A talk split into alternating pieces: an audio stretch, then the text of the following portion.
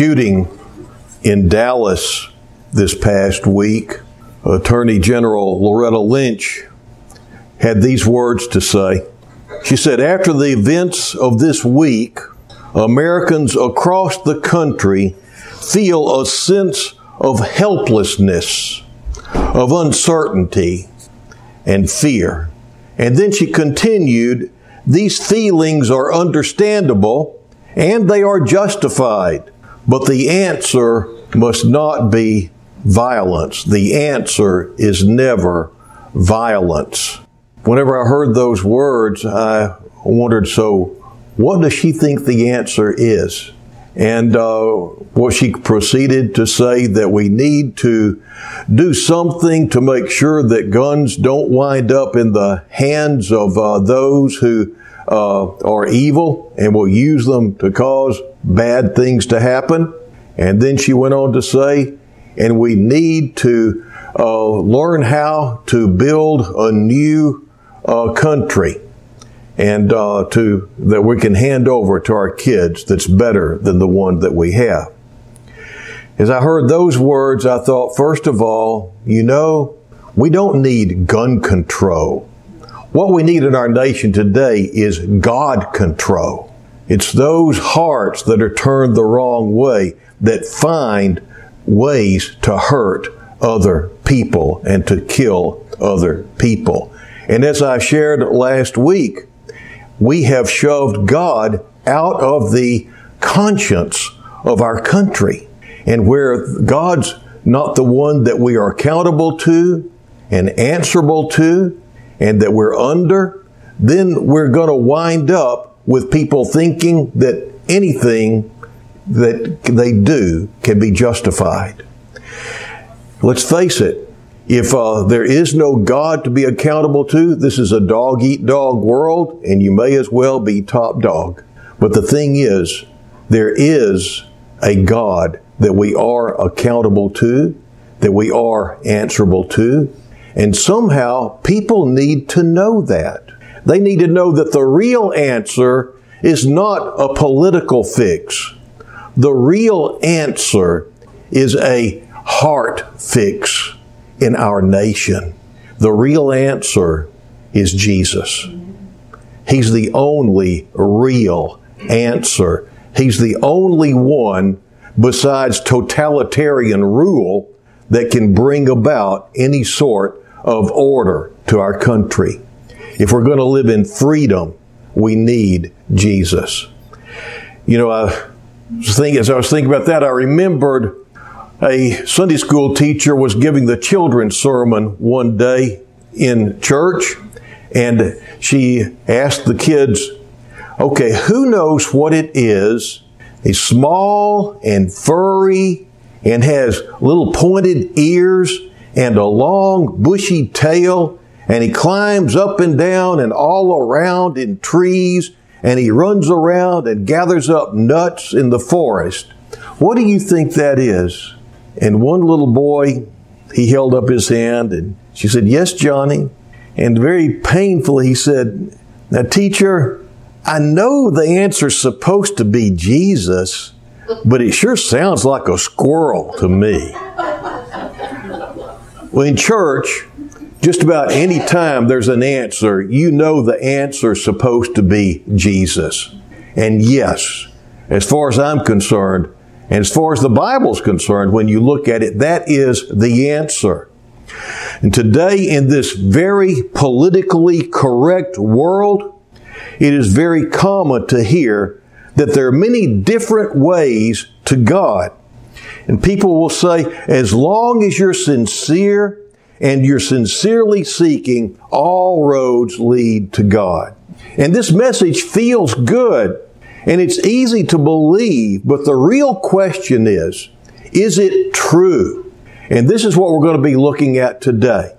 We're going to be looking at some more things that I would call folk religion in the United States in the next few uh, weeks.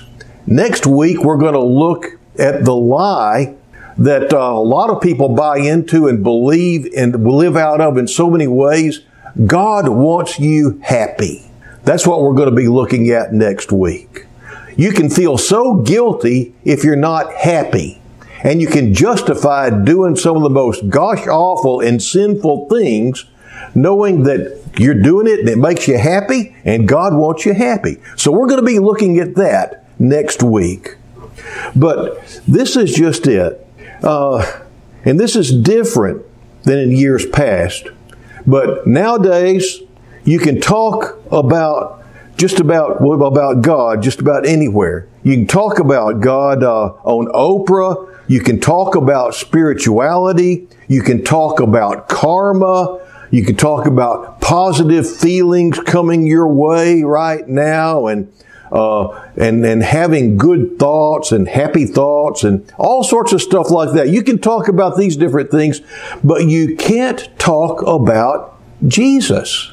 That is a forbidden subject in our politically correct world today. You can talk, you, you start talking about Jesus, and everybody just freaks out. Have you noticed that? So they get all antsy, like, oh, you know, and uh, I mean, even in public schools, you know, you can't talk about Jesus. There was this, uh, uh, so there's a story about a little fourth grade little girl and uh, she was trying to talk about Easter in school. It was Easter time.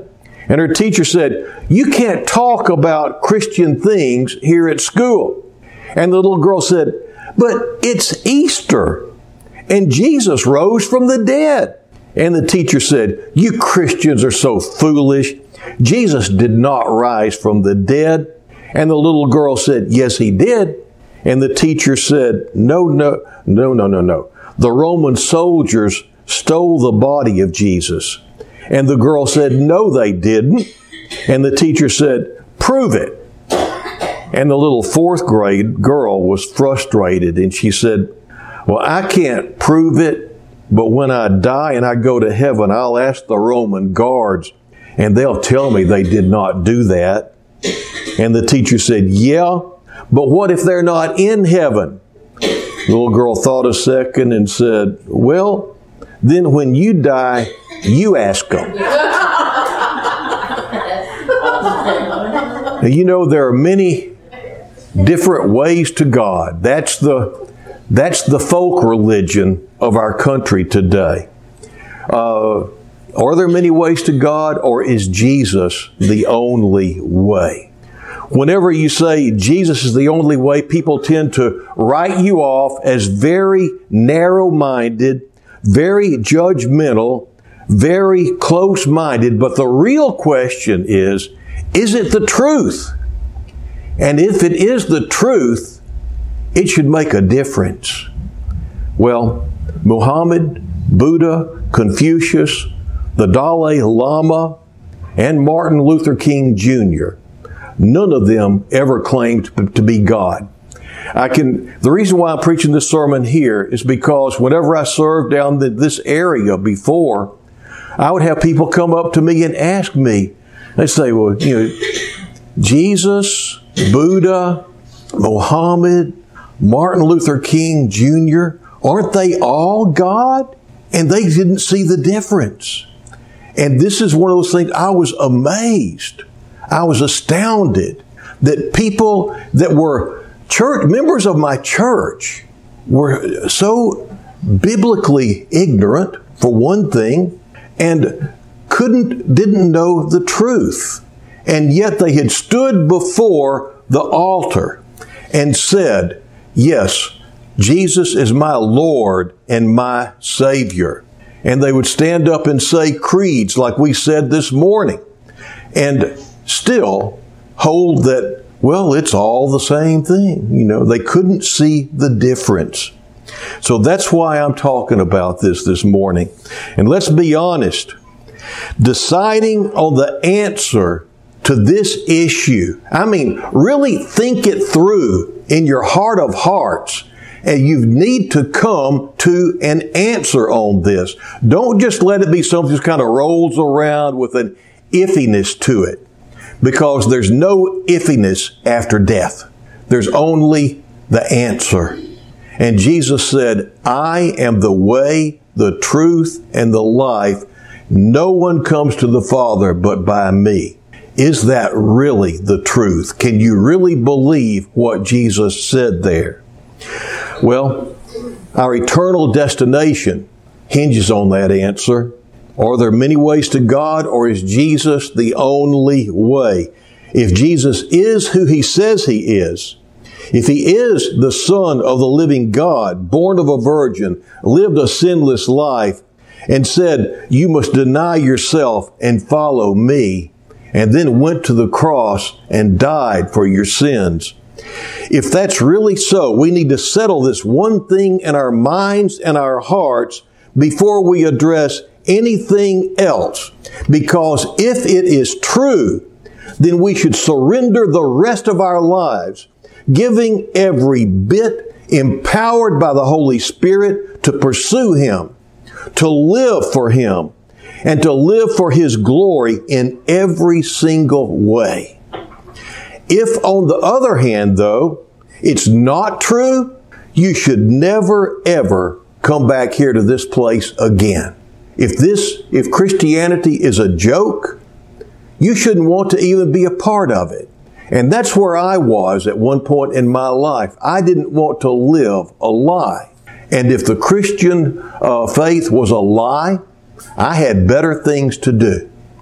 But the thing is, if it's not true, you should never waste your time in a Christian church because we're just kidding ourselves and it's all a big joke. So, that being said, how can we know? Well, if you believe the Bible, and it amazes me, there's some people that say they believe the Bible that don't believe G- that Jesus meant what he said when he said, I am the way, the truth, and the life. No one comes to the Father but by me. But if you do believe the Bible and you have some problem with those words, I had one person just say, John said Jesus said those words. Well, yeah, he did.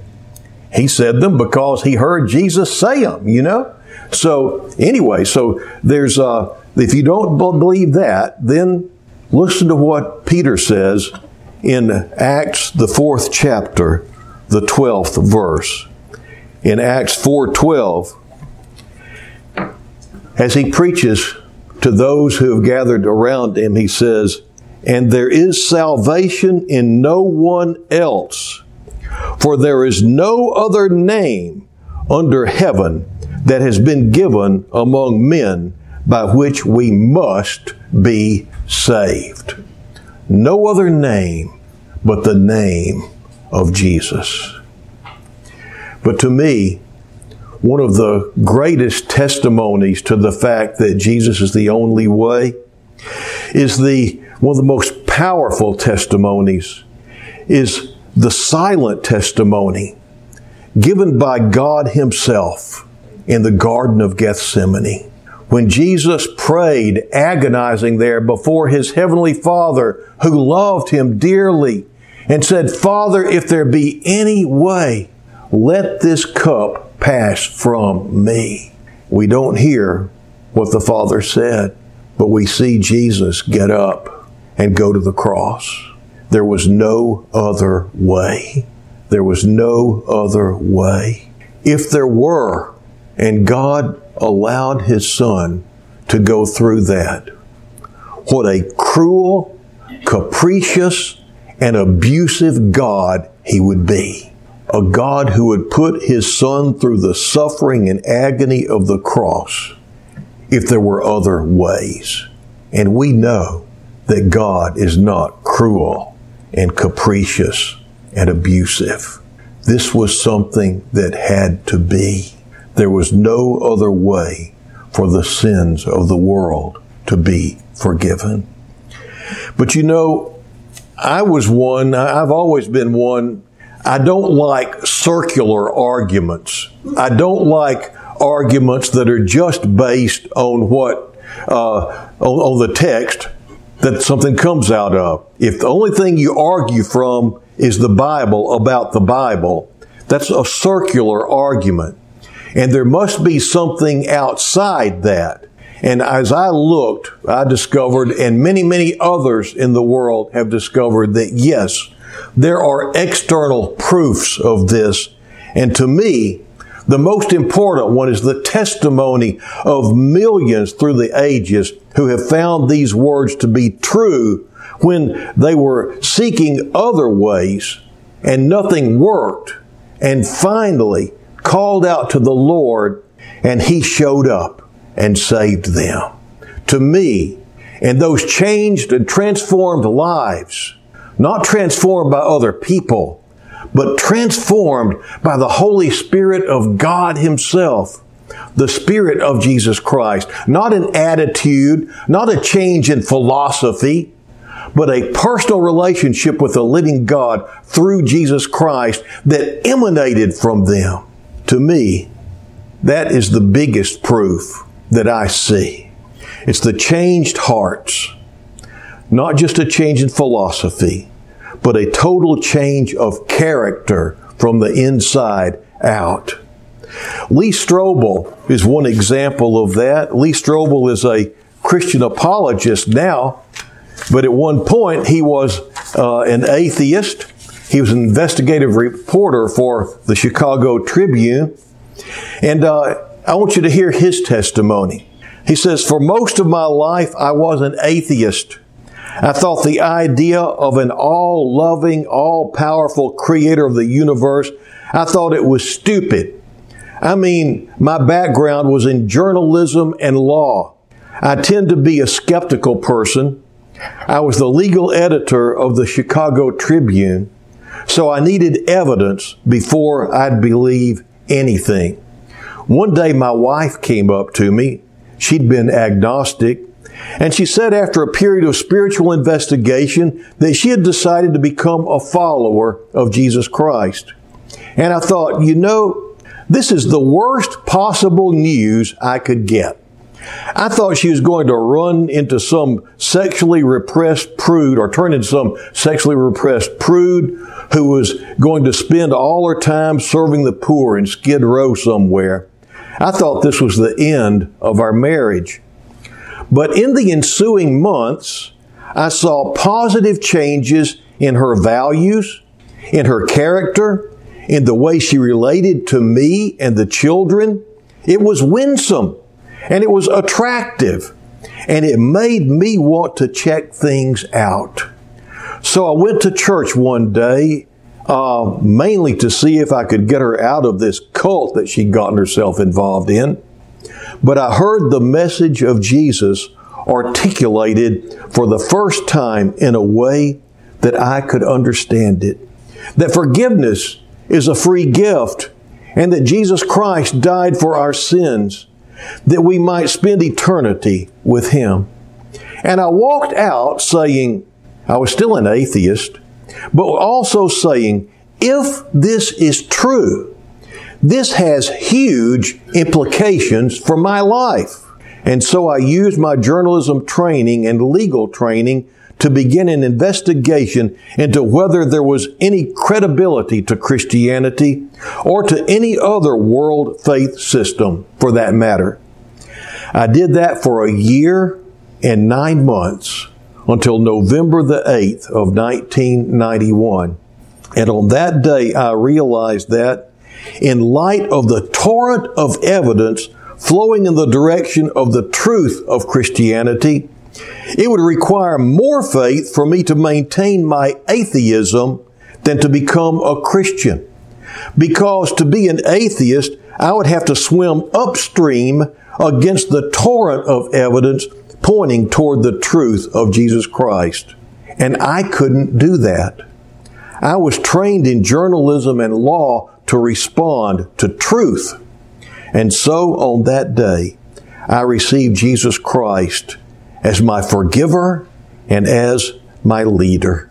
And just like with my wife, my life began to change. Over time, my values, my character, the purpose of my life began to be transformed over time in a way that as I look back, I can't imagine staying on the path I was on compared to the adventure and the fulfillment and the joy of following Jesus Christ. That's just one testimony. And look what made the difference. What made the difference, first of all, was a changed life. A life that he watched transform before him. Transformed lives or what draw other people to even inquire about Jesus. Well, there are some others that have had similar stories, and I'm uh, trying to find their names here. Let's see. Of one was Tatiana uh, Gorcheva. Tatiana Gorcheva was one of the young intelligentsia in the Communist Party in Soviet Union back in the 70s. She was an up and coming member of the Communist Party. And she began, she needed to, uh, for some reason, she was either, I can't remember if she was having a back problem or if she was having a hard time sleeping, but somebody had suggested yoga. And so she had to have a mantra. And one of the mantras that was mentioned in her yoga book was the Lord's Prayer. Now, for this communist atheist, that was going to be the most uh, meaningless uh, string of words that she could say. So she began to uh, uh recite the Lord's Prayer as her mantra. As she did so, she began to change. She began to be drawn to this Creator God that would forgive sins, that would provide us with what we needed in life. And that caused her to begin to look into the claims of Christianity.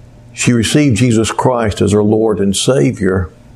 And then this one who people were afraid of, uh, just like Paul. Whenever Paul first started trying to uh, go be with other Christians, you know how they didn't want to have anything to do with him because he'd been persecuting them. She had persecuted Christians. She had turned in churches. And now all of a sudden, she finds her life changed. Well, she found an Orthodox priest. There are Orthodox priests in uh, Russia, Russian Orthodox priests that risk, risk their lives in order to help young people find out about Jesus. They are called the Stotzi, I believe. And the Stotzi are holy men. In fact, this woman said that whenever she first went into the presence, she was thinking, what is this priest, this guy that's bought into Christianity, what is he going to have for me? Who am so, I'm so well learned and so versed. I know so much I've studied so much. What can he share with me? And she found someone that reflected Jesus so much that she walked away being changed. She could, said she could never be the same just from being in his presence. There's some people, they're so holy in their lives that they change you. You can never go back to life the way it was. She said that he was just so open, so willing to share himself with, with her, so willing to do for her that it was disarming. That's the sort of thing that begins to draw people to Jesus. Those people that have already been drawn into Him. Well, Yonggi Cho was another one that doubted the existence of God and now pastors the largest church in the world. You know, to say that there are many ways to God in our politically correct world feels good. It feels comfortable to a lot of people. It feels safe. It's not offensive. And yet Jesus makes this very exclusive claim. And he says, There's no other way to the Father but through me. The real question this morning has to do with you. Who do you say that he is? Who do you say that he is? Now, I want you to listen very carefully. When I ask this, I'm not asking for you to just say who he is with your lips, but who do you say he is with your life? Because there's a big difference. It not, it's not just, yeah, I was a little kid and I went to church and I prayed this prayer, you know, I got confirmed, uh, I was baptized and, and whatever. And yeah, yeah, yeah, He's my Savior. That's not what I'm talking about. Not just what you say with your lips. What do you say with your life? The last seven days, just this past week, what would you say your actions say about your belief in Jesus and what you believe about Jesus? Who do you say your actions say that He is? If He is Lord and you really believe that, let me tell you what you did a lot of this past week. You sought Him through His Word. Because you see, this is the bread of life. And you sought Him through His Word. And you were in His Word because you really believe it. And you are probably worshiping Him quite a bit because you can't not when you know who He is. And I bet you are praying like crazy with all the different things happening this past week. A lot of time in prayer because you know what? That's your direct access to the very throne room of God. And I can guarantee you this. You are looking at people who don't know Him and you're trying to figure out how you could help them to know Him. And you really, really care about that. Let me tell you what you were not doing. You weren't concerned that much about your job because you know that it's going to burn up and go away. And you weren't concerned about having a perfect house because you know that's temporary. And you weren't that concerned about your car and your clothes and you're going to the gym and working out because you know that all that stuff's temporary. What you were concerned about were the things that last because you believe Jesus is Lord. Or maybe you don't. Honestly, when I look at my actions, they really don't reflect the Lordship of Christ as much as I wish they did. I don't just want to say with my lips that Jesus is Lord. I do want to live it with my life. It's easy to blend in today and say, yeah, there are many ways to God. It is easy. It's more dangerous to actually think it through, to do your homework and come out on the side that I have come to fall on. And that is this. And here's who Jesus is to me. He's the one He's the one, He's the only one who answered when I was seeking with all my heart. And I cried out to Him in desperation from an empty life. He's my friend. He's my Savior. He's my Redeemer. He is my righteousness. He's my rock. He's my source in life. He's my shelter. He is the bread of life. He's the gate, He's the door, He's my salvation, and He is my Lord. And He's the only way I have found access to God. And if it were not so, I would not be standing here before you this morning. I'd be doing something else. I'd be fishing or hunting or on the shooting range or somewhere else besides here. But because I have found this to be so, that's why I'm here sharing these words with you. I not only want to confess him with my mouth, I want to confess him with my whole life. Who do you say that he is? With your life, with your entire being. Who is he to you? Let's pray.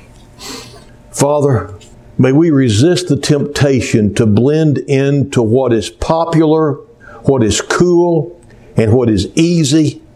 Uh, but I pray everyone here and everyone that listens to this anywhere else that we'll all do the homework for ourselves. And Lord, I believe that your spirit and truth will reveal that Jesus is the way, the truth, and the life, and we have no access to you but through him. In the name of the Father, the Son, the Holy Spirit, we pray. Amen.